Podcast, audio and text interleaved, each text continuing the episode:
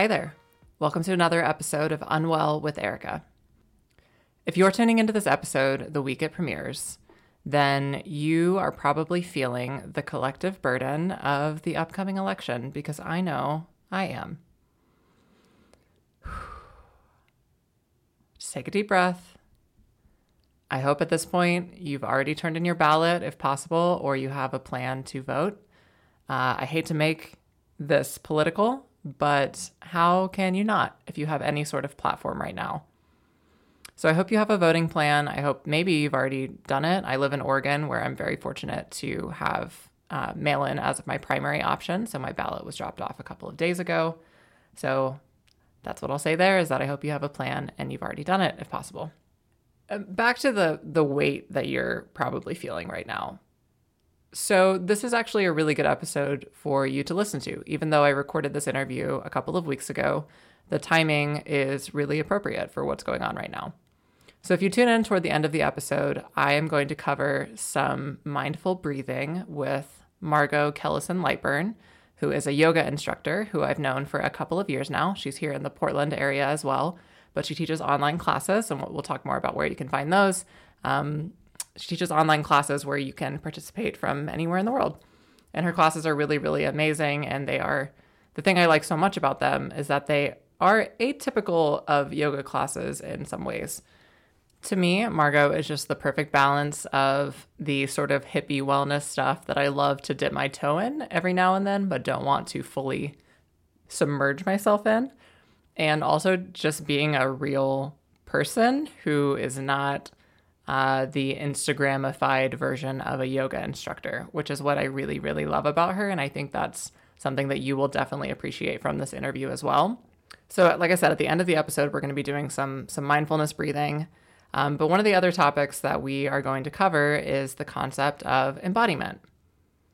And having been quarantined, probably, if you're listening to this, you've been at home a lot more often than previously. And if you're like me, you have changed your fitness routine and eating routine, which may have had an impact on the way your body looks. That's not what embodiment is, but it can certainly have an effect on how you feel about yourself. So, we talk about the concept of being embodied, where you are present in your physical being, and the opposite of that, which is when you are viewing yourself externally, which, if you're anything like me, results in a lot of self criticism. So for Margot, she talks about when she feels embodied versus when she is, I think she uses a term something like uh, a self critical, being a bitch to yourself, basically. And uh, one thing that's, I know for me, one thing that's happened is the more time I have on my hands, the more time I have to be self critical. And that's not just the way I look, um, but the way I am I have so much more time to be reflective, but I find myself not using it in a productive manner. So I guess you could say I am not embodied. and if you're listening to this, maybe you're not either. So I'm very excited to cover that topic and some just general uh, yoga topics with Margot as well. If you've dabbled in yoga or you've been afraid to get more involved into yoga, I think you'll find she has a lot of interesting things to say from many, many years of working in the industry that I just find so fascinating. And we also dabble in discussing, and I didn't even plan this, we dabble in discussing one of my favorite shows that I have watched in a while Ted Lasso. If you've talked to me, you have heard me preach the gospel of Ted Lasso. If you have an Apple TV Plus subscription, watch it. If you don't, get one and watch it. With everything going on right now, it is the bright spot of distraction that you probably need to get you through your day.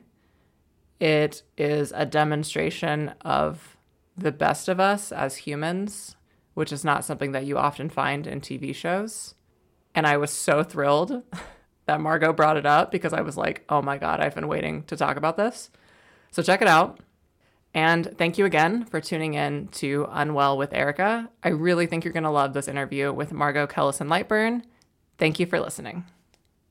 Thanks for joining me today. I have Margot Kellison Lightburn. She is a yoga instructor. She's an instructor to instructors, and her online videos have been one of the brightest spots of the last couple of months of my life. Uh, we met, gosh, probably a couple of years ago now, and have been close Instagram friends ever since. Um, so, welcome to Unwell with Erica, Margot. Thank you, Erica. I know our meeting is such a funny, like, I don't know, it's not millennial story, but it is. Like it it's a it's a social media story. Yeah, it's a social media success story, I think. It is. It's proof yeah. that you can, yeah, you can make friends from the internet and the strength of a common interest, or in our case, a common influencer interest. Yeah. Really goes Yeah. a long way. Yeah. Um, what's her name? Shanae. Shanae Alexander. yeah. Shanae Alexander. Yeah. Um, she was doing a um, just like a pop-up meetup when she was here in Portland. She sent it out last minute. She was coming back from the coast and was like, I'm gonna be at this bar tonight. Yeah. if anybody wants to come and meet me. And I was like, first of all, what a genius way to just connect with people. I mean, granted, she's got hundreds of thousands of followers or something. She's Yeah. got a, Yeah, a so. wildly huge, successful account. Um, but she's also just a really cool, down to earth person.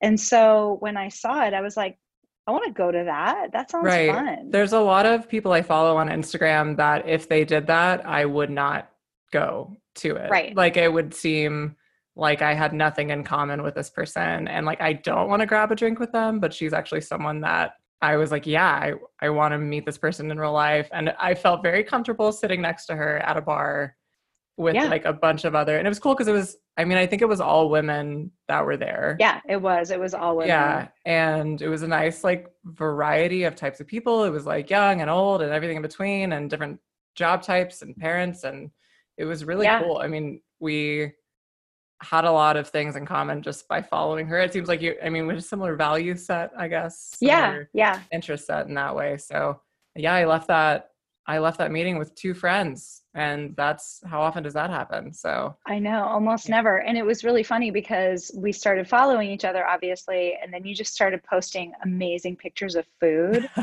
And I was like, Yep. oh man, I need to hang out with this woman. yeah, the, uh, back in the good old days when I could like dine out and share French fries with people, and the things I used to complain about sharing small plates, what I wouldn't give to share a small plate with someone right now is Oh, brings a tear to my eye just thinking about it. yeah, that's Taking, so taking a sip of taking a sip of someone else's cocktail. Oh my gosh, oh, how great would that be right now? I can't imagine. But He's yeah, so good. yeah. So we, yeah. So actually, prior to you doing Zoom yoga classes, I did not have much of a yoga background at all. I'd taken some classes at my like Gold's Gym that I went to when I lived in Oklahoma City.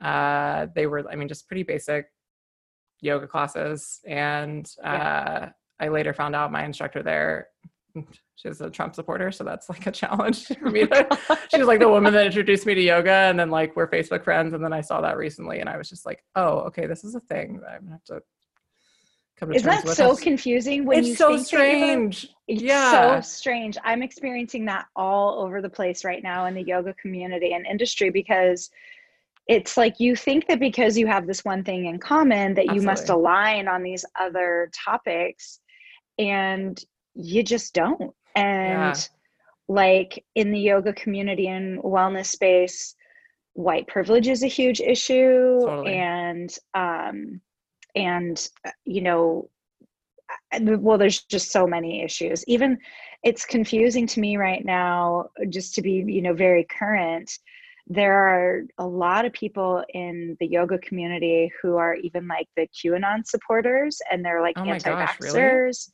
Oh, that's actually okay. That's not super surprising. I guess when you get you said anti-vaxxers, that's not that's not super surprising. I guess. yeah it's see how there this could be an overlap there. and so there's this it- it's been very confusing for me and in the beginning of covid it was super confusing and now i feel like i understand it a little bit better but there's this um, you know anti-government uh, and this is not a political political podcast i know but i do feel like it's relevant right Yeah. now Um, but there's this anti-government, don't you can't control me mentality in the wellness space mm-hmm. around um, sustainability, wanting to be off grid, like tiny home, anti vaxxer. And yeah. I'm not lumping all those people together. I really want to be clear. I'm not saying, like, if you have a tiny home, you're probably an anti vaxxer. Not saying that at all. Right. But there's a Venn but, diagram of the two. Yes. There's, there's exactly. an overlap. There's a, yeah. There's, there's people on both sides, but there's a Venn diagram with some with some so overlap. then you go to like Bend, Oregon, where right. my sister lives, and you've got like anti-mask people, and you're like, so are you a yoga person or are you a Trump supporter? Because yeah. I just need to know if my family's safe with you or not. Yeah. That's a whole thing. And especially living in Oregon, that's a whole thing up here is that there is this like off the grid community that yeah. I I don't know. I mean, being from Oklahoma, like I mean, we have our own brand of weirdness there, but that just wasn't something I was familiar with. But last time Jamie and I went camping, we stayed at um, like a little it's called from a site called Hipcamp that's like a private campsite. And we booked basically a campsite on this guy's property like he didn't live there but he just had this beautiful plot of land and so he rented it out by the night to go set up your tent and camp there. And whenever we arrived the host was there and he was like yeah there's some trails in the area but you can go see some of the people that live off the grid in the area. So there's a lot of like houses and you can see how people have set up their own little like private you know, electrical grids and things like that. And I was like, yeah, I don't think we probably won't hike. I think we'll just stay here. Like as soon as he left, Jamie was like, that'll get you shot. I'm not trying, I'm not gonna go wander right. Right. on someone's land. Like, no, thank you. And he was like, yeah, they've got all these like gate security gates set up and they have all kinds of weird cars and it was just all these things. I'm like, oh, interesting. Okay, yeah, we're just gonna probably read a yeah, book. we're gonna sit by the fire yeah. and drink wine. That's what exactly. Yeah, I'm I'm here to like eat, a s'more and drink wine from a can and read a book. I will not be doing the off the grid tour Amen. of Southwest Washington. That was not Amen on my list. To that. so yeah. Um, so I guess getting back to getting back to yoga. Um, right. I was, I'm so happy we we took that that trail there. Um, we one of the uh, what I was saying earlier about not having much of a background in yoga. Yeah. Your, I was surprised how quickly I was able to like get right into the classes you were taking, even though, I mean, like I'm pretty athletic, but I mm-hmm. just have not done a ton of, of yoga. And so your online classes were like definitely one of the things that postponed my like inevitable quarantine, like mental meltdown. Oh, yeah. And for quite some time, and uh, I went off the deep end later, and then I started a podcast to try to alleviate some of my madness. But thank Give you, thank you for on. yes, thank you for putting those together. And um, it's probably, I mean, I, gosh, I can't imagine like you're kind of an extrovert, kindred spirit like me. So yeah, how definitely. hard was it for you to switch from being able to have these like in-person connections with people to moving everything online? How was that transition for you?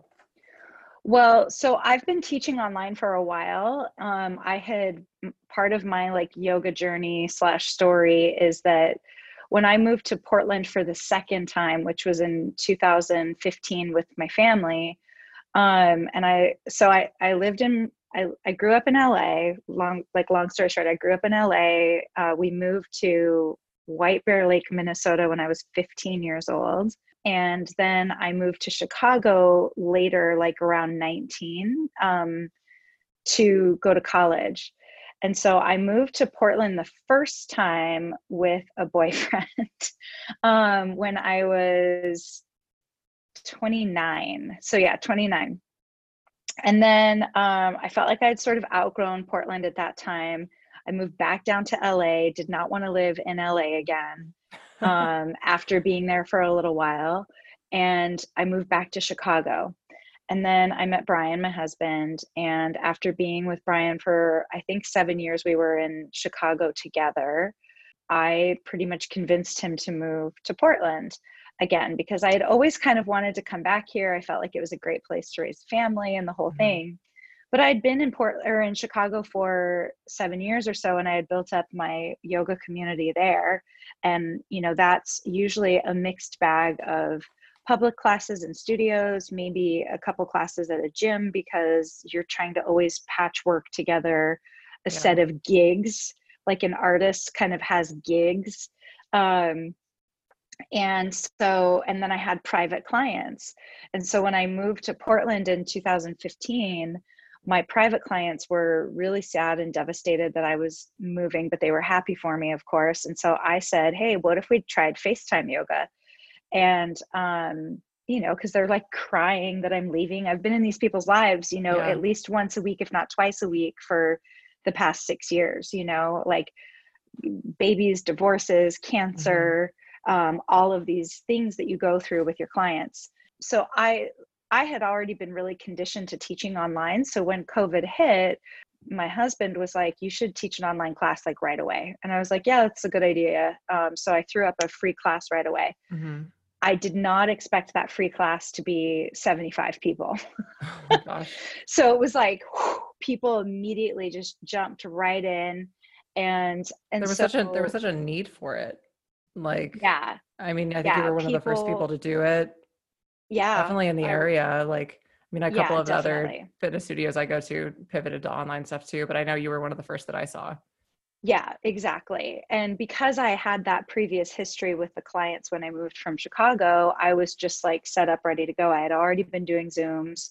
So I I was able to transition really quickly. What's different about it being an extrovert is um, you don't get the same feedback from people, like because right. you, you know, I like to have sort of a dynamic class, mm-hmm. and the most dynamic response I get from people is like thumbs up, you know, because yeah. I and I'm a check-in type of teacher. I will ask um, almost annoyingly like how's everybody how are you guys doing how you feel out there because I, am taking their temperature all the time as we're practicing, which is a bad metaphor to use um, during the time of COVID. Right. Because I could literally be taking their temperature walking around the room. Yeah. Um, but I am. I'm always trying to, you know, for me, yoga is a reciprocal experience. And um, and I'm vibing off of their energy. And then that tells me how to tack and turn and, and go where I need to go as a teacher. So um, that is a little harder to navigate, but mm-hmm. um, without sounding like a total weirdo yogi, I'm, I'm also a really intuitive person. Yeah. And so even through the screen, like I feel like I can feel people's energy. And I'm not saying you have to be like a psychic medium in order to teach online successfully but what I would say, um, and this is more for like yoga teacher type people, but mm-hmm. and I do a lot of coaching of teachers, so this is the track I get on sometimes. But what I would say is that um, you don't have to be like a psychic medium, but you have to be paying attention. And, and that's the difference between teaching a Zoom class and um, teaching a FaceTime where you're there, you're actually live with somebody versus like downloading something, right. you know? So you lose somebody's attention when you're downloading or streaming something. The person's just, they'll just answer their phone and turn you off. Mm-hmm. And it, it'd be like if you and I right now, if you were just like, peace out, Margot, we're doing a podcast. I'm going to go now. Yeah. like this is how, if I were teaching you yoga right now, the accountability right. level is just totally different when when you're on an active live class mm-hmm. you know so so to answer your question in a really long roundabout way i felt like i was really prepared for this shift yeah. um, but i'm still learning every single day as i go you know yeah I, I like what you said about the kind of the feedback and it being like a two-way street between teacher and and participant, I guess. Because it's actually, yeah. I mean, totally unrelated to yoga. That's been like one of the hardest things for me switching to having like work meetings on Zoom is mm-hmm. that there's no, you don't capture like joyous moments as well. Yeah. Because if you have 12 people in a meeting, we're all on mute. And right. so when someone talks about something exciting happening for them, like you might get like a muted clap. And it's like, yeah. oh my gosh, a muted clap. Like is like the most joyless thing I can possibly imagine is right. like someone seeing the visual of that with no sound and like no audible encouragement. I'm like, here you want me to do it inside. right now. right, exactly. Yeah. It just makes me want to die a little inside. That's just like, oh my gosh, this is such a yeah, it's just hard to capture those like highs as well. I know. Um, but I mean, I think you do a really good job. Like the I I was surprised one of the first classes I took with you, and I wish I could remember what song it was it was some moving song that you played. I remember just like being yeah. at the end of the class, just like I was just like full on like tears streaming down my face. Yeah, yeah. And that and that I mean, you did kind of capture the like connectedness you would get in a class. And I didn't know anyone yeah. on the call. I mean, I didn't know anyone that was in the class with me, but still yeah. was able to get that kind of like emotional high. It's it. funny because um, I had several messages early on in COVID where um, people were coming on and doing a Zoom for the very first time, like a, a, practice in that way for the very first time. Yeah. And so I got tons of DMs from people that were saying things um, like, like I can't believe how real it feels. I can't believe. And then there were also messages, um, a, a few that were like, I felt really safe for the first right. time in my practice, and I could really let go one one person who's an essential worker a doctor and wrote and said i i have been bawling my eyes out in your classes because i need to right now and i mm-hmm. need the release and i don't feel like i have to keep it buttoned up because i'm i'm in my own house i'm in the privacy of my own home That's and true. if i want to click out and cry through it i can and yeah. so we had this dialogue back and forth and i was like girl cry it out you know yeah. like like turn your camera off and there's there's these things about practicing this way that's giving so much permission and freedom mm-hmm. um, in in versus where in a studio environment and and there's so many obvious benefits of community and energy and vibing off of somebody but there's also all these detrimental things like let's say you're vibing off of somebody who's just like super arrogant and egotistical about their practice and you know and then you get into this negative chatter of like do they have to handstand through every single posture or um, yeah. you know the heavy breather in class somebody right. that you're next to that's like yeah i mean i can think of that one of the first like in-person yoga classes i went to i was like neck i didn't know anyone there i'm signed up on it was like a free it must have been like a free class or like a cheap class at a studio yeah. and i was like oh i'll try this out and i went and i was like next to a guy that was in like the tiniest shorts shirtless and like dripping sweat everywhere. And, and I think it, it may have been a heated yoga class, but right. And he was so good. And I was like, yeah. clearly, like, I think I had to be in toward the front and I was new to this. That would not have been my chosen spot to be in. I'm next to this guy who's just sweating everywhere in his right. tiny little shorts. And right. I'm like, you know, in leggings and whatever and and struggling through all of it. And so there is like a nice it, it takes away some of the like comparison factor. I know I've tried stuff uh, like I, I'm not super comfortable doing crow. yeah. That's been something, yeah. crow pose is something I've uh, worked on and I would much rather fall on my face in my own home. home. Yeah.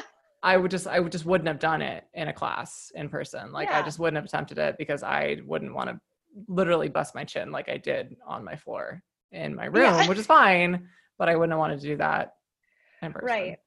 Well, and um, you know, if I'm like with my yoga hat on, that's not just um like when I'm thinking about like traditional yoga teaching and some of the the some of the things that we teach about non-attachment, um, you know, part of the practice is being next to the hot, sweaty guy that makes you mm-hmm. uncomfortable and being able to practice this idea of it's called dhyana, where you're um you pull your focus or pratyahara where you pull your focus inward versus being distracted by the out yeah. out outer distractions you know mm-hmm. it's like like i remember i was teaching a private one time to somebody and i was mortified because where i was teaching um there was somebody doing uh, yard work and there was a leaf blower and um so here i am trying to lead like this ending of class beautiful shavasana and there's this ring like mm-hmm. outside the the the, the space that we were in was like this lofted space and I, the person who i was teaching um, was in recovery and so always had like just the just like the perfect thing to say. Yeah. And i was like oh i'm really sorry about the leaf blower. You know somebody came and paid me to teach a private class and here i am teaching this private class and during their private class there's just this leaf blower and i was like i'm so sorry. And he said you know margot he's like there's always going to be a leaf blower. Yeah. And i was like yes you're right. Mm-hmm. i was like there's always going to be something that's trying to pull us out and distract us. And so it's nice to be able to cultivate the practice in a way that like okay if i end up next to the moaner in class when they mm-hmm. breathe because there's like moaning breathers that are like mm. yes yeah breathe that's going to sound real weird on your podcast but i'm hoping people are laughing um, you know and then there's also this easier way to try to cultivate um, comfort and mm-hmm. safety and security being in our home you know so yeah. i think there's room for both and we can we can ex- we can continue to explore both mm-hmm. that's i mean what you just mentioned is something that i've always struggled with with yoga is that i feel like i can go through the physical movements of it and get the the the joint slash muscle uh imp- you know improvements and I, I feel really yeah. good physically after i do yoga but the mental piece is the part that like I'll have flashes of like leaving a class and being like, I feel so good. Not just yeah. my body, but my mind feels really good too, but not always the case. Yeah. And that's yeah. always gonna happen to some extent. But is there any more on like the the breathing, the mind body connection, that sort of thing? Are there any like tips you can give for somebody trying to get better about that part of it? So, I mean, the first tip that I would say, which is so annoying, is just kind of steady practice, mm-hmm. um, because it's it's never it's not automatic, and like you said, it's these little fleeting moments, and um, and so that's why we call it practice. It's not the yoga games, you know. It's like you come to it repeatedly, yeah, so that you're practicing the skill set of oh, this is what I feel in my body and then when I'm focused on my body and I'm listening to my breathing, I'm suddenly not thinking about the the you know BS drama that was going on at work right before I walked in the door here. Mm-hmm. And so what what yoga does is create these like larger periods of time, these gaps in between the thoughts that give us that fleeting moment of relief, you know? Mm-hmm. And so, um, so steady practice would be the first thing that I would say. Like in the Yoga Sutras, they don't give you a specific time. Like, you know, once you practice for 20 years, you're a yogi. They just say you practice for a long time and with earnestness. That's literally verbatim what the Yoga Sutras say. It doesn't say like practice your whole life. It doesn't say practice until you get to handstand. Yeah, there's no it's, like 10,000 hour like yeah there's no yeah. there's you know you practice until there's more space and gaps in the thoughts that are not serving you. Um and when i say not serving you i also want to be careful about that because that's like a that's like a yoga term that people like oh that doesn't serve me. Listen there's lots of things that don't serve you that are important to look at. Right. Yeah. you know? So um you know racism might not feel like something that serves you. You need to still look at it. Yeah i hadn't thought of that the like uh the privilege of that statement of like yeah. this doesn't serve me so let me yeah. just push that aside and not yeah not i don't have the mental space for that that doesn't serve me Right. And how I like to sort of reframe that is um, instead of like, that doesn't serve me, um, I like to reframe that in, is that a thought I actually believe? Okay. You know?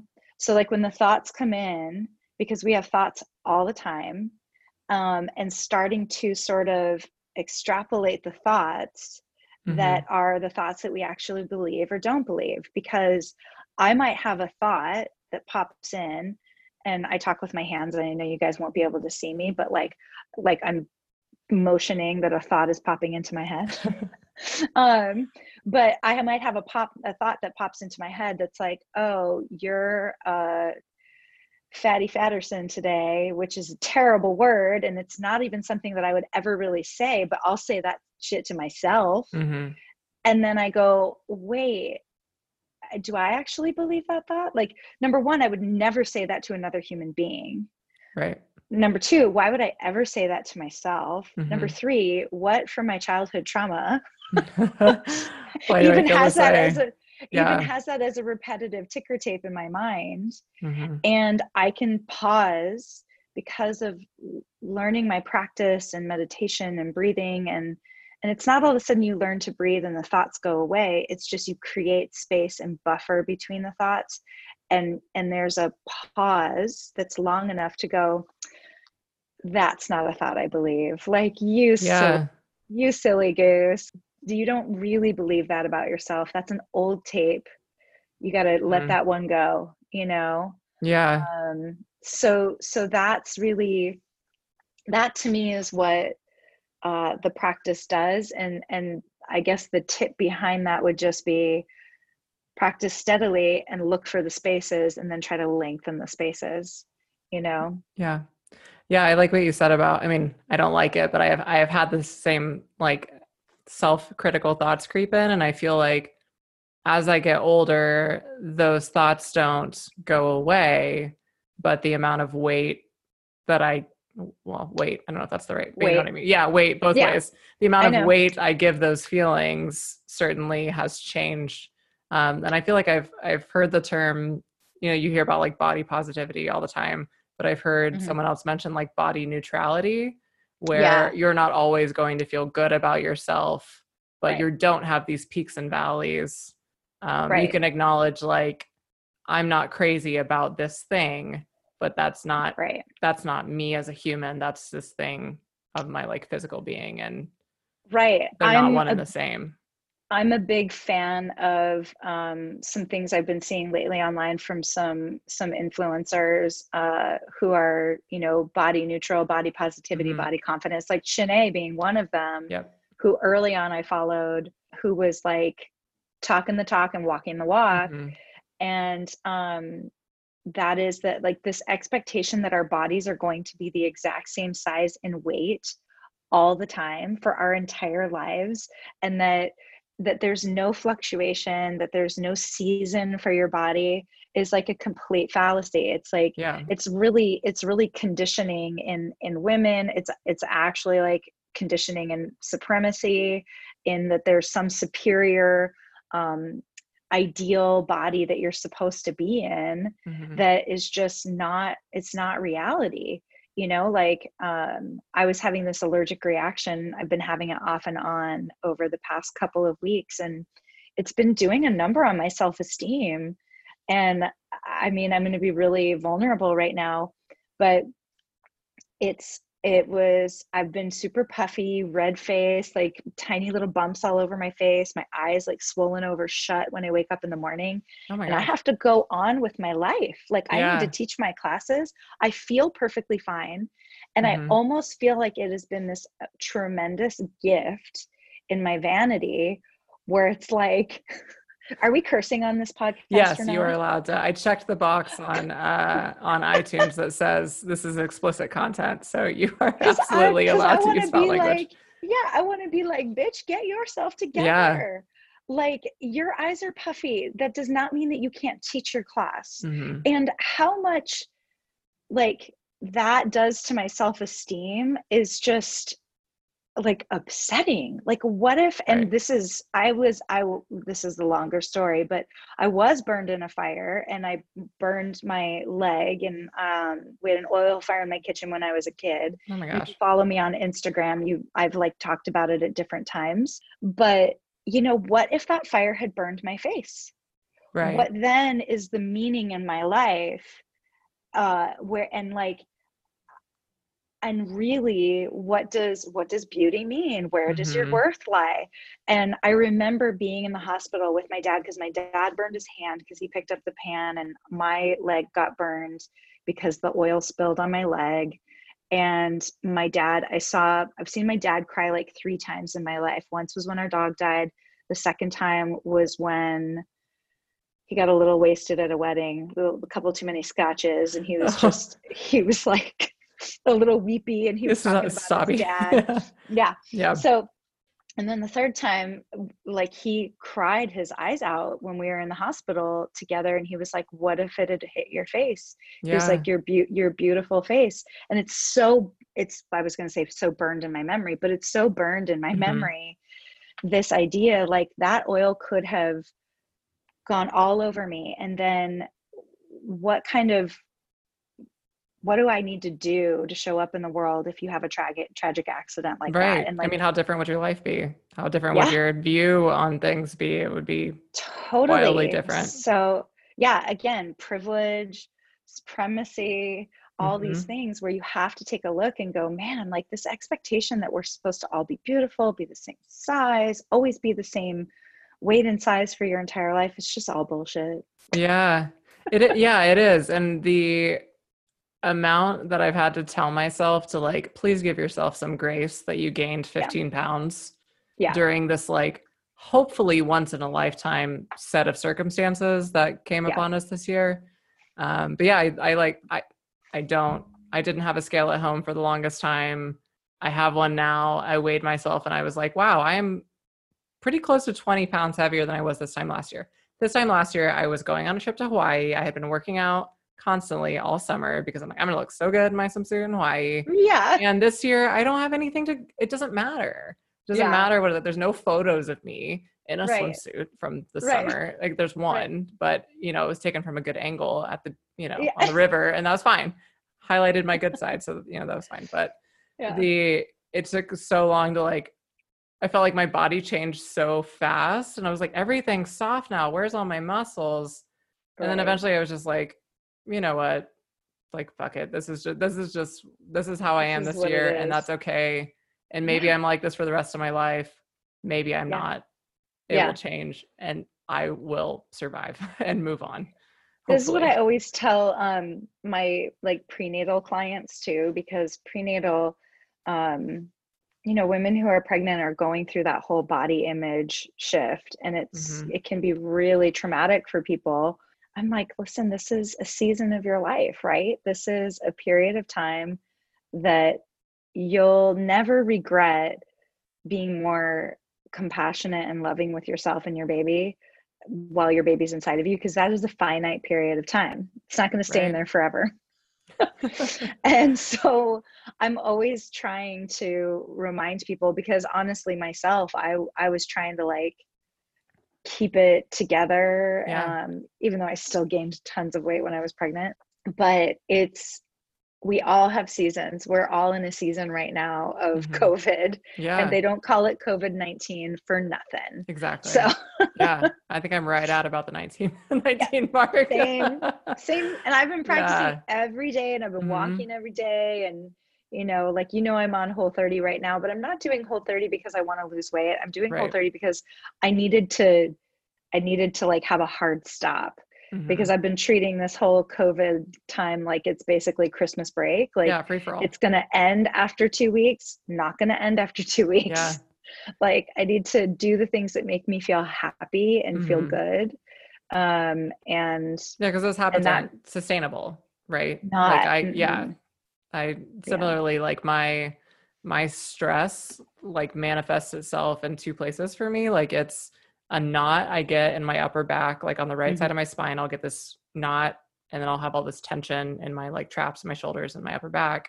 And then mm-hmm. after that, it's like my gut. Like I will get crazy yeah. stomach issues, bloating, yeah. all this kind of stuff. And just this week, I like got some new probiotics and I was like, okay, I've got to stop just like eating whatever shit I want all the time. And I have to get yeah. my diet in check and I have to start taking probiotics because my stress is like, I can feel it literally in my gut. Right. Well, and that's the thing with the allergic reaction that I've been dealing with. Like, I'm feeling like how much of this is stress and just mm-hmm. overhaul and whatever. And so it was just time to clean things up. And then I can make more um, informed decisions as I move forward, which right. is always what happens when I do Whole 30 because I've been slowly cutting gluten from my life for years. Um, I will always test the boundary of that. I yeah. cut dairy, I cut sugar um, sugar except for wine. Look, yeah, um, yeah, yeah. I can't imagine There's only so much. It, so yeah, yeah. least you could do.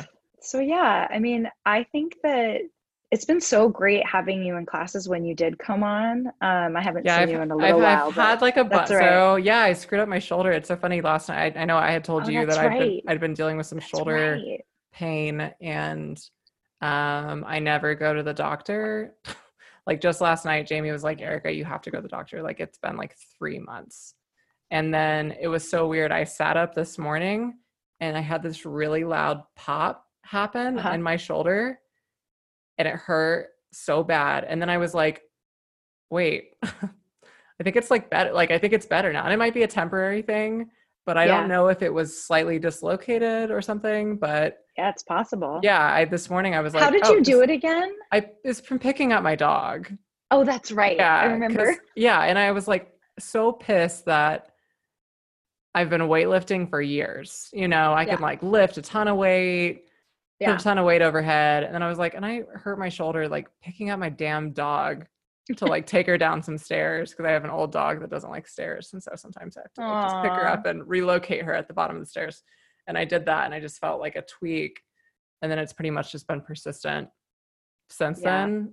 And Right. yeah, so I, I took a little. we talked about we were going to do um we were going to do cars so i'll have Right. to give you the code for um because there's a cars video that i that i have on my on demand Mhm. library um and for those of you who don't know what cars are they're called controlled articular rotations and it's just the way of moving the joints so that your joint is like at its own optimal health Mhm. and um you know we have speaking of dogs I know you can hear. Um, I shut him out of the room, and so that you couldn't hear him barking. And then he's. I guarantee there's like someone's dropping off the mail right now, and he can hear it. Um, it's all right i always feel like those little things add more flavor to podcasts you know Yeah. um but so so controlled articular rotations is this like movement of the shoulder like you you move it in the ways that it, all the ways that it's designed to move like Mhm. external to internal to a rotation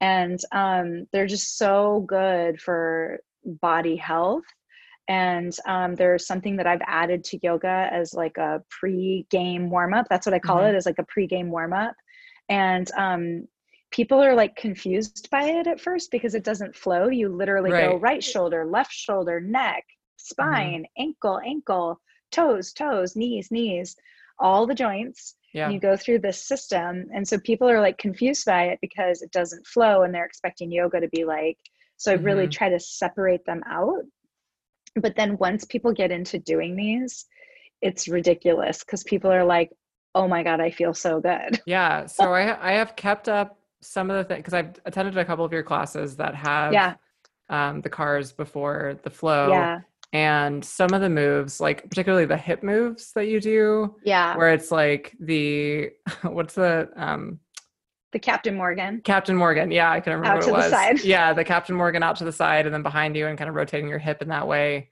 I have a I'm sitting at my desk right now, but it's like a standing sitting movable Right. desk. And so Right. I've gotten in the habit of doing that and doing my ankles and my toes while I'm standing at my desk as yeah just like so good getting in the habit of like keeping it moving.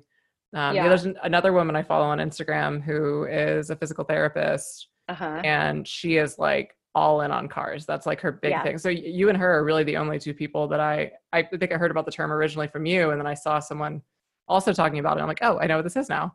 And Yeah. yeah, her big belief is like that that is how you can move until you're 80, 90 years old is by doing these. Like this is the best thing you can do for your joints.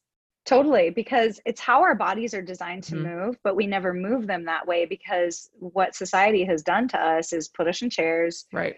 You know, we've stopped squatting. Like in other parts of the world, they squat to eat, Oh, yeah, to go to you the bathroom, to Comfortably squat all the way to the ground. That All the yeah, way that to I the can't do. exactly. And Yeah. so, like, really, society, and I'm going to say it again supremacy yeah. has given us, you know, thrones to sit on that are wrecking our bodies. and Mhm. we don't move the way that homo sapiens were designed to move like we were designed to be farmers and hunter gatherers and and be working and moving and pivoting and shifting all day long Right. and what we do now especially now is sit in a freaking chair and talk Stare to a at a screen, screen. Yeah. I get really, Like- yeah, I get really panicked when I think about. I just went to the eye doctor recently, and I and I, I really love my eye doctor, and he's very chatty. Like I was there for like almost almost two hours because we were just talking about life things. You could tell we had both not had a lot of physical contact, yeah and I was like, all I do is stare at a screen. Like my eyes are gonna forget what it feels like to look at something far away.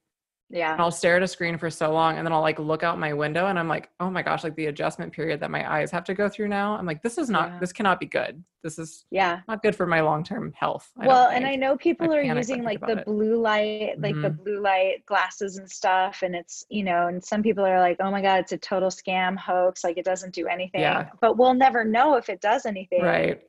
until it's years down the line and Yeah. like, those people didn't wear the glasses those people Mhm. did and i look at a screen from far away when i'm teaching. Hmm um so i'm not like up close looking at a screen like like we would be right now. Yeah. um, but when i'm coaching people because i coach online or when i'm doing teacher training and now i'm, I'm leading teacher training online um, my next teacher training starts uh, in a couple weeks in, on october 17th and um, so then i'm more on the computer when i'm doing that. But Mhm. like i think about my son. He's 10 and he does have glasses and we did get the blue light thing. We paid extra for the blue light thing. This is before covid. But i'm like thank god we have that because what they're saying this shit is doing to their little brains is so terrifying. I yeah, I just had that conversation with uh, a friend of mine recently that like I mean, I don't have children, so I don't know what it's like, but thinking about how I mean, how I was as a kid and how social I am now as an adult, how social I was as a kid.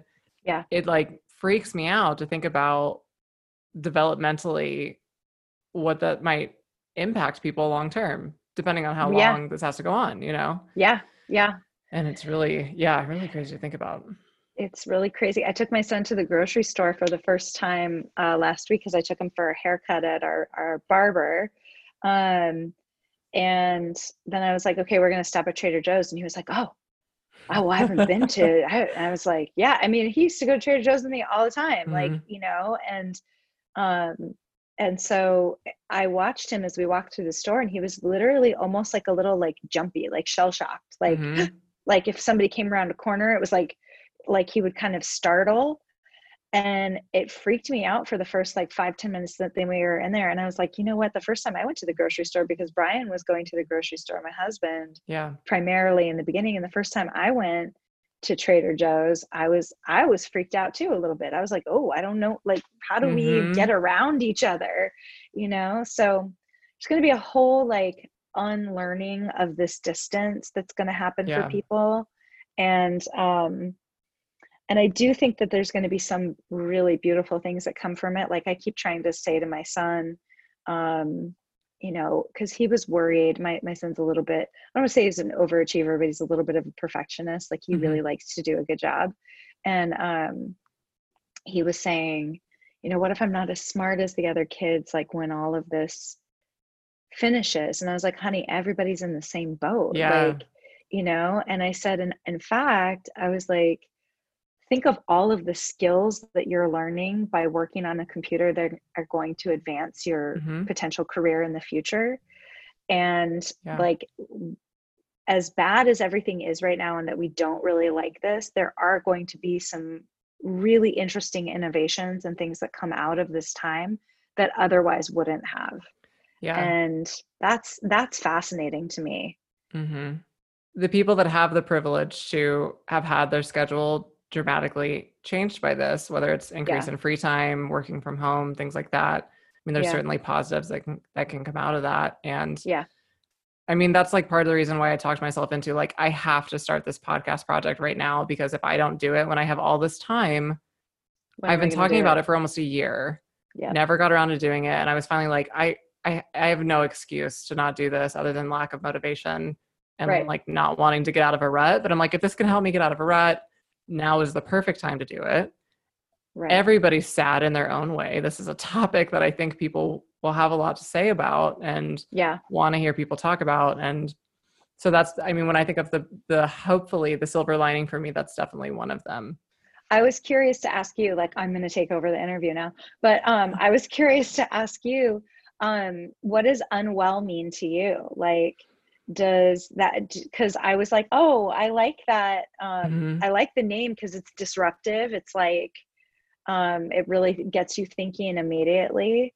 Okay. But um that's what I'm going but I for. was yeah, I yeah, exactly. yeah it So- it it like popped into my head and i have like a, a voice memo to myself from over a year ago, I think a little over a year ago now, of me just being like, I feel so bad all the time. Like I have these like ups and downs emotionally. I feel like I can't focus. I'm not this like best version of myself that I want to be. And I have like, I mean, obviously moments I've said before, like I'm a major extrovert. I'm not like yeah. miserably unhappy all the time. I don't think I'm clinically depressed. I might be, who knows. Um, but it was just this like feeling of like, I'm not as happy as I feel like I should be given the circumstances of my life. Like I have so yeah. many nice things going for me. I'm, you know, I have a good career, I have a good job, I have a um, supportive partner, I have home, you know, all these like nice things. And like, yet I feel so unwell. it's like the only word I could. And as I was just talking and I said, I feel so unwell.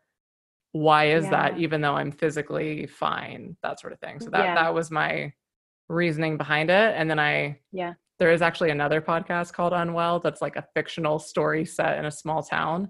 And so I oh, almost talked, I almost talked myself out of the name yeah they're, they're, a pretty small podcast totally different topic and that's why i added with with erica to the yeah. the name uh, because i couldn't yeah. get the i couldn't get the word out of my head and i'm like this has to be the word i use because it's all i can yeah. describe it as well and i think that it's i'm like well um i think that it's interesting because um as somebody who's in the wellness space and wellness mm-hmm. gets used and thrown around and whatever whatever so frequently i think that unwell is an interesting perspective. It's like, it's not, it's maybe not depressed. It's maybe, you know, not um, unhealthy necessarily. Right. It could just be kind of unwell. Mm-hmm. And what I was thinking of uh, when you were just saying like the highs and lows and stuff is, I can't remember if it was Simon, Simon Sinek I wish I could remember who it was. I feel like it was Simon Sinek because I'm like secretly obsessed with him. Yeah. Um, I like him too. But it was this conversation around the difference between joy and happiness. Mm-hmm. And that I feel like we've all been conditioned to sort of seek happiness, but happiness are, is like fleeting moments, like like laughter with friends. Yeah. It's like um, very very conditional right it's a mm-hmm. moment in time that where you're like you can go oh my god i was so happy but and it's a it's a high emotion right it's a it's a it's a big pop you know yeah and joy is this like thing that's inside you you know? Joy is like um it's not it is an emotion that but it gets equated to happiness right? But joy is more like this thing you travel with. It's like yeah. an ability to find joy see joy and experience joy in a more sustainable way like you can't just always be happy. Like i hate those people. Yes. I, I freaking i freaking hate those people. Um you know sorry people who are you probably like I, you probably come across a lot of a lot of those types too in your line of work i would guess. I'm just like there just feels like there's zero depth yeah. You know i'm like i my one of my favorite quotes is dolly parton in uh, steel magnolias. She's like honey laughing and crying's my two favorite emotions. I'm like that's what i want. I want yeah. all the highs and all the lows. Mm-hmm. um you know actually this is so random but have you seen that show on um i think it's on showtime right now uh ted lasso? Oh my god that? it's on apple tv apple tv i am ups i we we jamie and i just finished it and like Don't the amount me. of the amount of feelings that show made me feel how much have you watched um i think we've only seen like five episodes okay but I'm binge watching it. We're ba- we're basically it's binge watching it. It's amazing. Like it's we felt so good. We felt so many feelings. Actually, the other day I had my windows open and I heard my neighbor across the street say, "What was the name of that show? Ted Lasso." And I like opened my door and was like, "Are you guys talking about Ted Lasso?" Because I love it so much that I like heard someone say it, and I don't even know these neighbors. And I was like, "Are you talking about my new favorite show?" It is so good. And yeah. he would be somebody that you would look at and be like, oh, he's happy all the time. Right. But it's his capacity for joy mm-hmm. and like sure it's these one liners it's these you know but it's his capacity for joy to like flip the script and look Mhm. for where the opportunity is that is like the thing that i feel like we're all trying to strive for Yeah. doesn't mean that the other feelings aren't there it just means that like if all i this is a quote from mark nepo who's one of my like author people that i adore um is if all i have is now where will i look for joy you know like what Yeah. if this was it Mhm. what if this was it where will i still find joy you know Yeah. i have to tell you one really funny thing about ted lasso because um you know the coach that's his sidekick buddy with the beard Mhm. um coach Yeah. so that is an actor by the name of brendan hunt Okay. and i used to waitress with him at a bar in chicago Oh named gosh. dublin's and we were like buddies and pals and i have That's known amazing. him i mean i don't talk to him anymore but he Yeah. is he's he was a second city um improv guy oh yeah. and um he's hilarious and so we sit down to watch this first episode of ted lasso and i'm like that guy seems so familiar to me and i'm trying to place it and the funniest thing about brendan and what i love is his voice because he has this like awesome lisp It's yeah. like- he does. Mm-hmm. and it's so fantastic and um he i actually i have a really random story i won't go all the way into it but i was in amsterdam with a friend and he was like at a comedy club in amsterdam and i just happened to be in amsterdam gosh. i didn't know he was there and now he's on the ted lasso show Yeah. Yeah, So- he's, he's one of those like I would not have known that actor's name. I've seen him in various things, brief yeah stints and things. yeah Um, but yeah, it is it is such an incredible show. I can't I'm so excited for you to finish it. Honestly. I, God. I okay don't tell me anything yeah, no, I won't. I definitely probably about five episodes in tweeted that I felt like my mental health was hanging on by a thread, and that thread is Ted Lasso. Like that's like the thing keeping me from That's like so snapping, and it, it really did. It br- brings so much joy, and and yeah, the main so and the main character is a, a good example of of joy, forgiveness, positive, just like all the things that yeah I so lack sometimes. I thought I thought it was Well, really really great. I'm sure you have them. You're I probably do, not, you're not witnessing yourself in that. And I think Right. that that's the other thing. And maybe that's part of like going back to the yoga practice is like, I think that that's part of it is our ability to sort of see ourselves from the outside hmm um, and um, and not be so in our own moment, but like like Jen Pastiloff is a teacher, um, a yoga teacher and author who I love, and um, she tweeted out the other day, and then another friend of mine retweeted it, who's a yoga teacher, and um, she said, I'm going to paraphrase it, but I, I think I'm pretty close. Um, she said, "May I have the courage to be the person who I say I am." Hmm.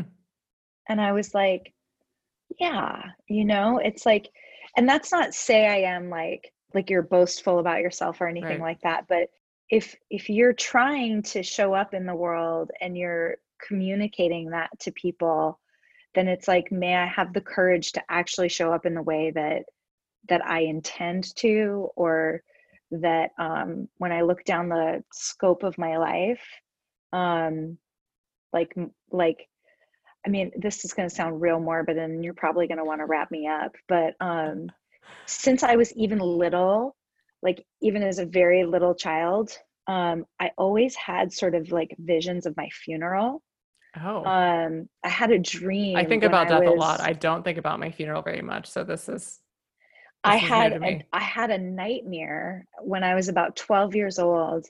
Um, and I and I was dead and they were putting like a plaque at my school and I thought it was a premonition and I was going to die.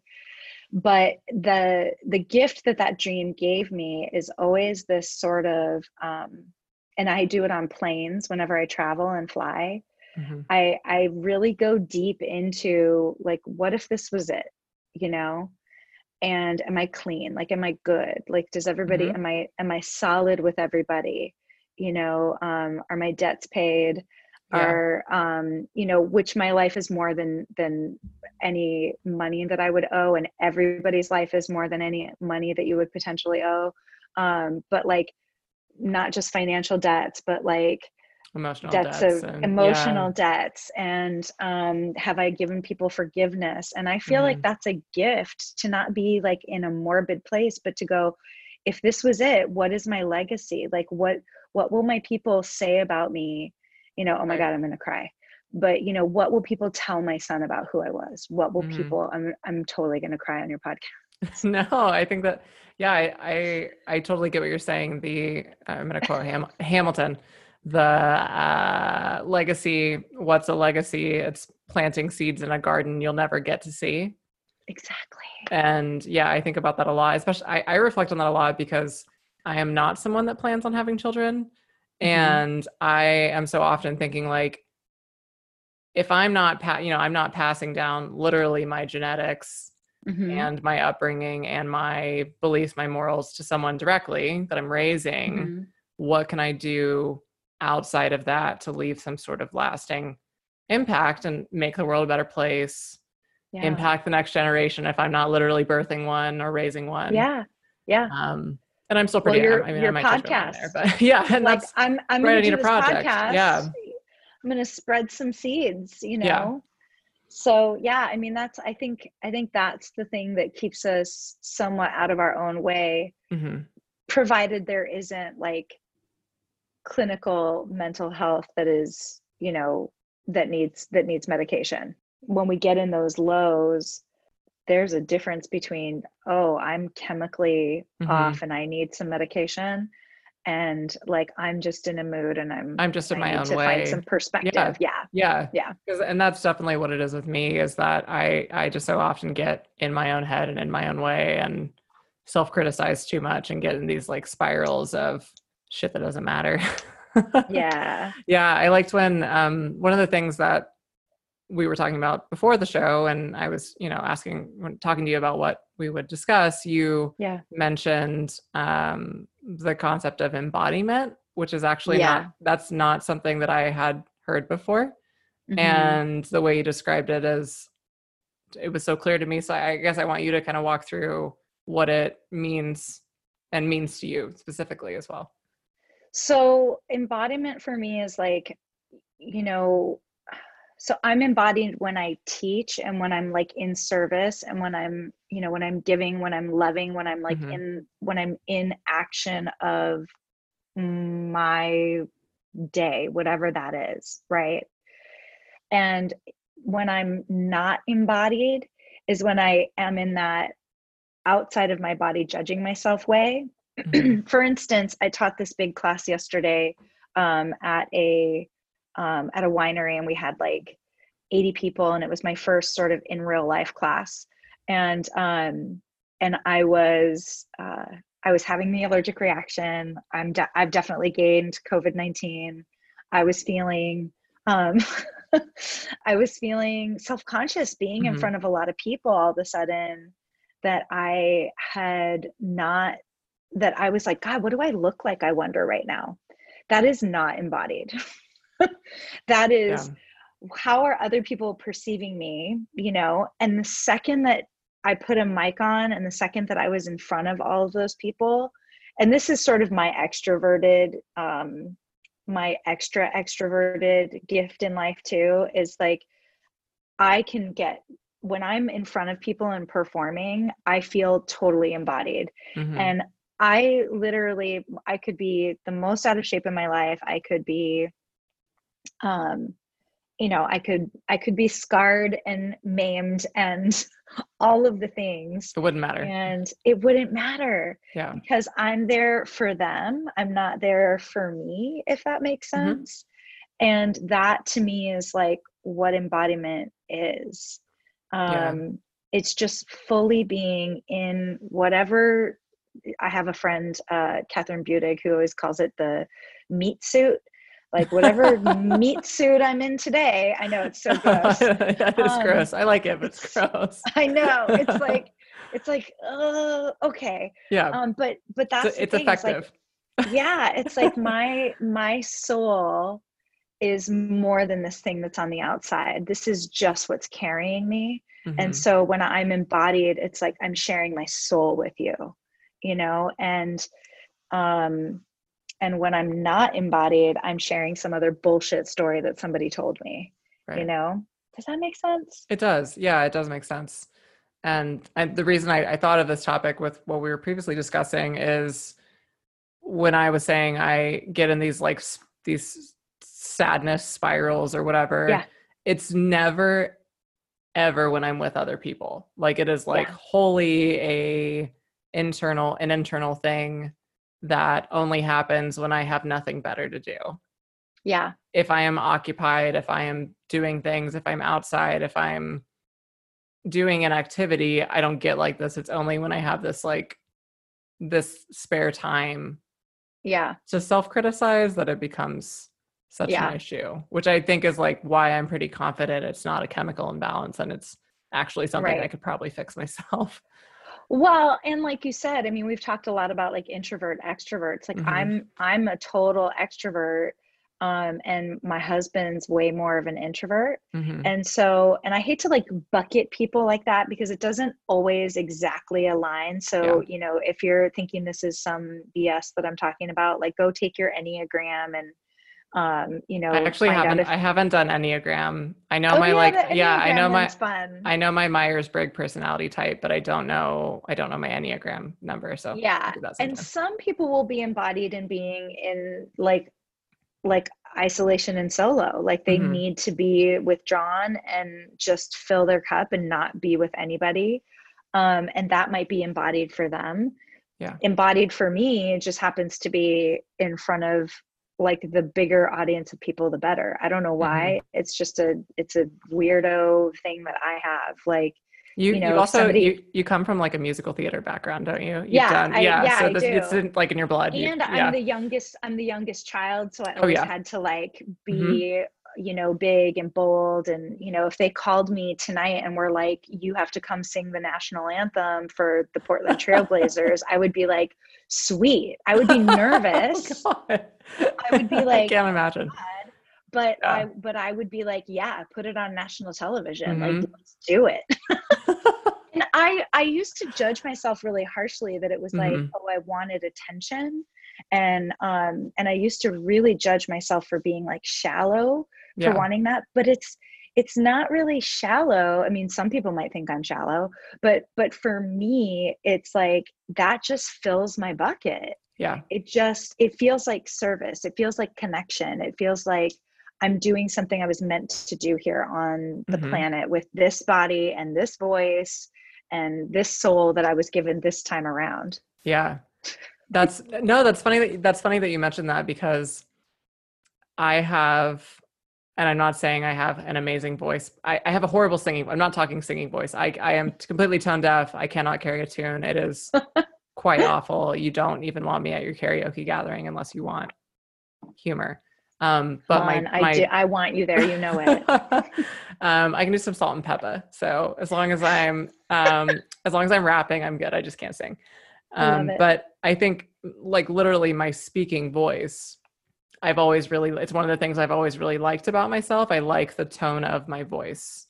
I like Mhm. how I sound. I've always had a very mature voice, even since I was like 10 years old. I would answer the phone and they would think I was my mother.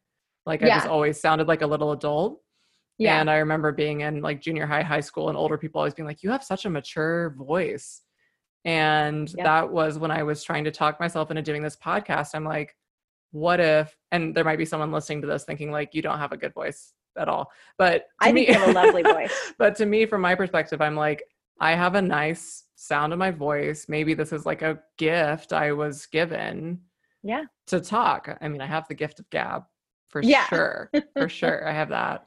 And Yeah. so yeah, it's it's it's like like what you were saying, it's you know, fills fills your cup in a way and it doesn't have to be self-serving. And if it is self-serving, that's also okay. There's Yeah. nothing wrong with that. Doing what makes and you if feel there good. are people who don't like your voice, here's the thing: they were gone a long time ago, Yes, and that's true.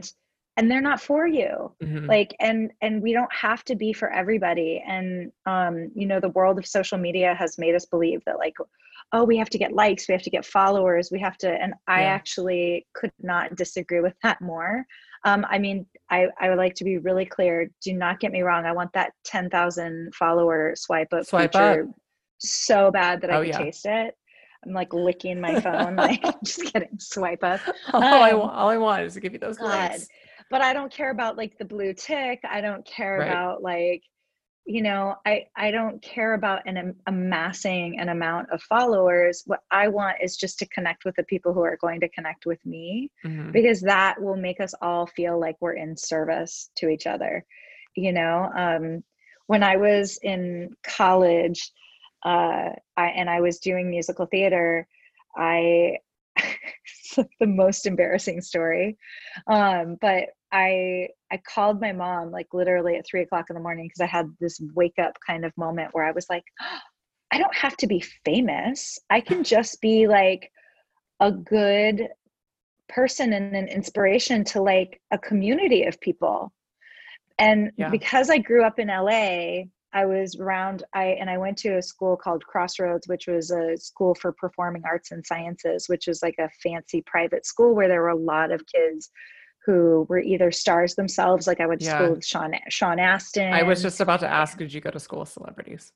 I went to school with celebrities and celebrities' children. Yeah. And so I always was under this impression that, like, in order to be somebody, like, you had to be famous. hmm And because I was a singer and because I was in theater, I thought you had to be like really famous. Like I like I was in school with Jack Black and Maya Rudolph and um Oh my gosh. people who are crazy. insanely famous now.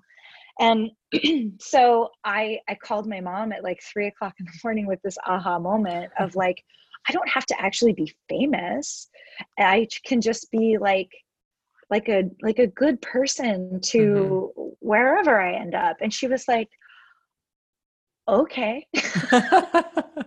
just like, I'm glad you had this, Mhm. you know, realization um but but i did i needed to have that realization of um that we don't have to be for everybody yeah. that that we can just try to inspire the people that that connect to us hmm Yeah. like you and i Yeah. Yeah. I mean, that's without social media, I w- would not have found you. I think that one of my super attractor things with students has been that i'm just like a kind of a real person Right. like they like people see me and they're like oh well she's not stick thin like Mhm. all the yogis and if she does yoga and she's that strong and she can do that pose maybe i can do that pose too Yeah. now my negative mindset would be um like oh they think i'm fat Yeah. um but i'm just not and and but then i'm like no i really do want to be that person that's representative of something other than just what's always being offered hmm and portrayed. And that yeah you can have a non-typical yoga body and still be a fierce fucking practitioner. Hmm Yeah, no, I, I'm glad that you said that because that's so I, I had like a an Instagram account that I used all through college. That's like my personal Instagram. Now my like bacon and braids is my personal and food. It's everything. But I had this Yeah. account that I started back when I was in college, and then bacon and braids was my food account, and then it's just kind of morphed into everything for me. But I have this old account that's just my last name at Tafavoti, and I only pretty much only followed fitness people. Like, and I had totally forgotten. And then every once in a while, I'll like tab back over to that account to like find a really old photo. Yeah And then I'll see the feed of just like all these like oiled up bodies and all these, like you mentioned in, you know, our little pre uh, recording chat, this like people doing, uh, you know, handstands on a cliff and all these like Right. crazy things. Right. And I'm just like, I cannot believe I used to consume all that content. And now the people that I do choose to follow, you know, in the account that I use are like normal people that are either really strong or really mind, you know, they, they have some niche about what they talk about that I really relate to. And it's like not at all due to what they look like at Right. all. I just like Right. them as people, even if I don't know them in real life. But right exactly they're offering well and something it, and it their feels like you Yeah. at least would like them as people like i Mhm. just i just um uh, signed up with a client who last week who knows me through social media. And and i was like and she's doing uh yoga life coaching with me like Mhm. both yoga coaching and just sort of it's all kind of one thing really. But um i was like oh i'm so excited to work with you. And whenever i work with somebody like that i'm always like a i'm like me? You really want to work with me? Like i always have that kind of like, Yeah. and I know that I have a lot of um, value to add, um, and that I, you know, there's there's a reason why people want to work with me, but there is always that little in the back of my mind, like, really, you, like me, Mhm. um, and I just said to her as we were closing our our consultation call, I was like, you know, thank you so much for you know choosing me, and and I'm just really excited to work with her and work with you and she said, Well, just thank you so much for being yourself on social media. She's like, Because otherwise I would not have been able to find you. And she's like, And I'm so excited and inspired. And you act like exactly like you are on social media. Mhm. Yep. And I was like, Okay, well, that's good. Yeah. I Um, mean, there's so many people that don't, right? Like, I've even, not that, I mean, I am not an influencer by any means, but even in the like small, teeny tiny micro influencer level of people that I know, there will be people that I follow on Instagram and then interact with in real life. And I'm like, oh, who are you? Like, you're not Yeah, like this at all.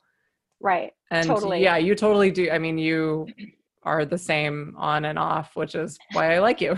So, But that's what being embodied is. Like, that Mhm. to me is embodied, is like, okay, another author quote type thing. But there's this teacher, Rolf Gates, who um, wrote this book called Meditations from the Mat. And um, and there's this one line, and again, I'm going to paraphrase, but he's talking about the eight limbs of yoga throughout the book, and um, he the line is basically that there is no difference. Like I am the same when I'm looking into the eyes of my wife, or I am the same when I am looking into the eyes of my waiter. There's Hmm. no difference in like that. respect level of how I treat people. And it's like I've actually lost that reading. Like I have that book and I can't find where it is, but that line has just always stuck out with me so much. Like that is embodiment, that is integrity. That is like Mhm. I. uh, there's not one way that I'm acting in front of the camera and one way that I'm acting behind the camera. yeah. And um and to me that's that's what the world needs more of because that's how we find our people. Yeah, I like what you said. I mean, the quote that has you're the same looking into the eyes of your wife as you are looking into the eyes of the waiter. I don't remember why it was brought up recently, but someone that Jamie and I met was like very, very pleasant to us, but we like got a weird vibe from them. And whenever Yeah. we left, I told Jamie, it seems like they'd be really nice to you, but they would be mean to the waiter. And that's like the Oh. only way I could put the, like, Yeah. uh, but they were nothing but pleasant to us, but like something was off. Yeah. And that's the exact example that I gave. Not, That's not so knowing that, not knowing that, not knowing that quote, but that's like that's Yeah. the only way I could verbalize that like weird feeling that just like gave me unrest that I didn't like. Yeah. And I could pick Well, up on. and I remember growing up when I was like dating in high school and stuff. I can't remember who said it to me. I feel like it was my mom's friend Sherry, um, who said, "Pay attention to how they treat hmm like this the wait staff." And I was Mm-hmm. like, "Huh?" And then I mean, it's been my number one date deal breaker. Like if you don't tip well, and if you don't Yep. treat people well in just a like I I am mortified when I've been out and I've had friends that I've been out with who have been rude to the wait staff and I Uh-huh. just like I'm just dying on the inside. That's why I Mm-hmm. think it should be like a college prerequisite that everybody works in a restaurant Right. because you learn so much. So one thing I really want to do is we did this in um, my work actually hired you to do a Zoom yoga class for my coworkers and myself. And one of the things we did in that class that I really liked that I wanted to do on the podcast was Yeah. you walked us through a breathing exercise Mhm. that I thought was so cool I'd never done before. And so I wondered if we could walk through that, narrate it in a way that people listening might be able to replicate the breathing while they're listening and then maybe do it on their own. I think it was, I don't know if that's the proper term for it, but I remember we alternated nostrils when we did yeah, so it's it alternate and nostril breathing. Okay. Yeah. so it's alternate nostril breathing. And the hardest part about this breathing exercise that I always tell people is kind of a joke is the way that you hold your hand. Mm-hmm. And so you take your index finger and middle finger together, and then you drop that down to your thumb pad. And what you're left with is like the look of like that shaka bra, like, mm-hmm. hey, shaka, but you've got mm-hmm. your ring finger and your thumb. And so um, for listeners, like, don't do this if you're driving. um, but save this like pause this and go do it where you can when you're you know not not driving mm-hmm. and then what you do is you take your ring finger and you're going to close off your left nostril and mm-hmm. you exhale out through your mouth and then you're going to close your mouth and you're going to primarily breathe my my voice is going to sound weird yeah. I didn't really think, I didn't okay. really think about that part, but yes, no, it demonstrates I mean, it demonstrates how you should sound when you do it. So exactly. So you close your mouth, you breathe out, and then you're going to use your thumb to kind of push your cheek out to the side, and you breathe in through the right side. I should be doing this with you. Hold on, I got off, and it's these That's two okay. down. It's and then yeah, and then you use your thumb to close the right nostril, and you're going to push out and exhale through the left side. This is like now, a- ASMR. Through yeah, inhale through the yes, totally. Breathing, my heavy breathing into the microphone. Same side. okay, in. Now close that side and exhale through the other side. Ooh, I'm a little blocked on that side. Now breathe in on the same side. Close that side and exhale through the other side. And so, really, what you're doing is just blocking one nostril. So if the hand mm-hmm. gesture confuses anybody, just plug one side of your nose, close your mouth, and breathe in through that one side. And then close the side that was open, breathe out through the other side. Then you breathe in through the same side that you exhaled out of, close that one, and breathe out. And essentially, what you're doing is like if you were watering your hose in the backyard and you didn't have like a spigot on it, you close your thumb to make more pressure mm-hmm. for the for the water to flow more intensely further, right? Yep. And so by closing one side of your nasal passage like that, what it does is create more pressure mm-hmm. through that side. So it acts as a clearing. So you do this if like like I'm stuffed up because of the allergies right now. Yep. So if you have allergies, if you're getting sick and you have one sinus that gets kind of plugged and, and stopped up, um, but the some of the real benefits for for mental health and for wellness are um, it's a mood stabilizer. Mm-hmm. So breathing rhythmically, which that creates a natural rhythm. And the slower you can go faster if you need to lift your mood. You can slow down if you need to calm anxiety. And so I taught that one to you guys during that class because it was like height of shut right. in and i kept i kept teaching that in in lots of different classes because um you know if you if you're high and phonetic and you're anxious and you feel like you can't catch the breath slowing your mm-hmm. breath down and focusing and finding that rhythmic breathing will stabilize you if you're depressed and you need to get your ass off the couch um feeding yourself me. oxygen yeah feeding yourself oxygen is like a little dopamine hit mm-hmm. and so you get that like like there's a little bit of a buzz that comes when you're when you're uh, regulating your breathing mm-hmm. um, another really good one I'll, I'll we'll do one more is just holding your breath like breathing out even if it's through your mouth now your mouth or your nose i was trying to put those together your mose i think i almost said um, but just exhaling out and then taking a deep breath in mouth or nose like as high as you can go, and then tuck your chin. We call that Jalandhara Bandha, and just let the air kind of pool, and then slowly exhale at the same rate that you inhaled. And then you would do that and try to get more consistent with inhaling, and you could count like breathe in one, two, mm-hmm. three, four, then hold the breath. Four, three, two, one, then exhale the breath.